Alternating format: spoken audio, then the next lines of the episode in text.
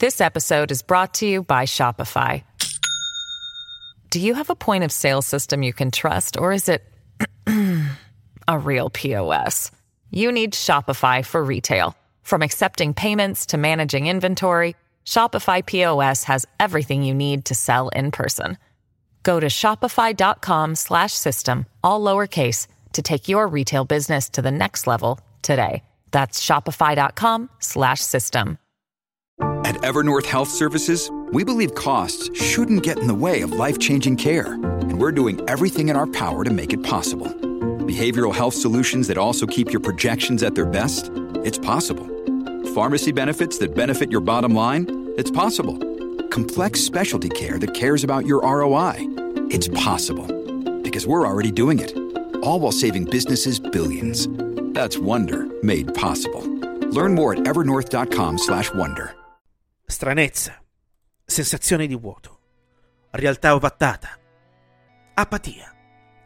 Questi sono soltanto This episode is brought to you by Shopify. Do you have a point of sale system you can trust, or is it a real POS?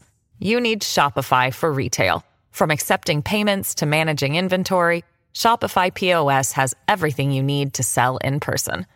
Go to shopify.com slash system, all lowercase, to take your retail business to the next level today. That's shopify.com slash system.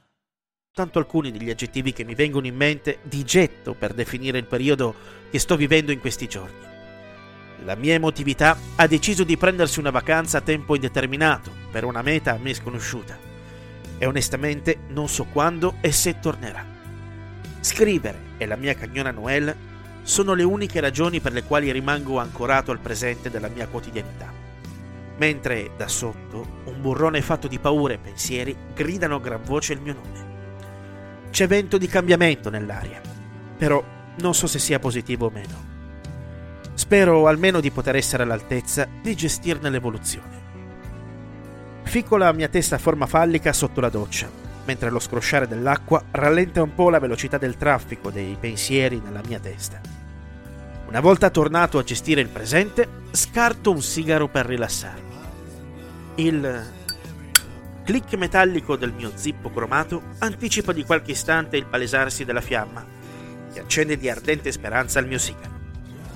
Dopo un'iniziale e corposa boccata di fumo che si palesa in alto fino alla troposfera, accendo la mia macchina da scrivere virtuale e mi fiondo su YouTube. Il mio amico algoritmo mi fissa con un misto di compassione e schifo, mettendomi sotto il naso l'album di debutto di una band chiamata Analog Sunshine. Mi fido del mio amico algoritmo di YouTube, non invasivo e capace in passato di avermi regalato delle belle sorprese. Clicco quindi fiducioso il tasto play e aspetto. Vengo subito accolto dalle prime note di As the Mile Pass, brano che apre il disco. Il suono di una chitarra elettrica si fa strada, mentre viene subito accompagnata da un ritmo di batteria che, con eleganza, dà il ritmo a tutto. Segue quello che sembra essere un organo Hammond e la voce del cantante. Immediatamente la mia mente vola verso i Pink Floyd, gruppo al quale gli Analog Sunshine non fanno mistero alcuno di ispirarsi. Aspiro il mio sigaro e butto il fumo su, verso l'infinito. Chiudo gli occhi ed è magia. Dopo questa prima iniziale cura si palesa Crimson Plains, con la voce del cantante che fa uso dell'effetto tremolo.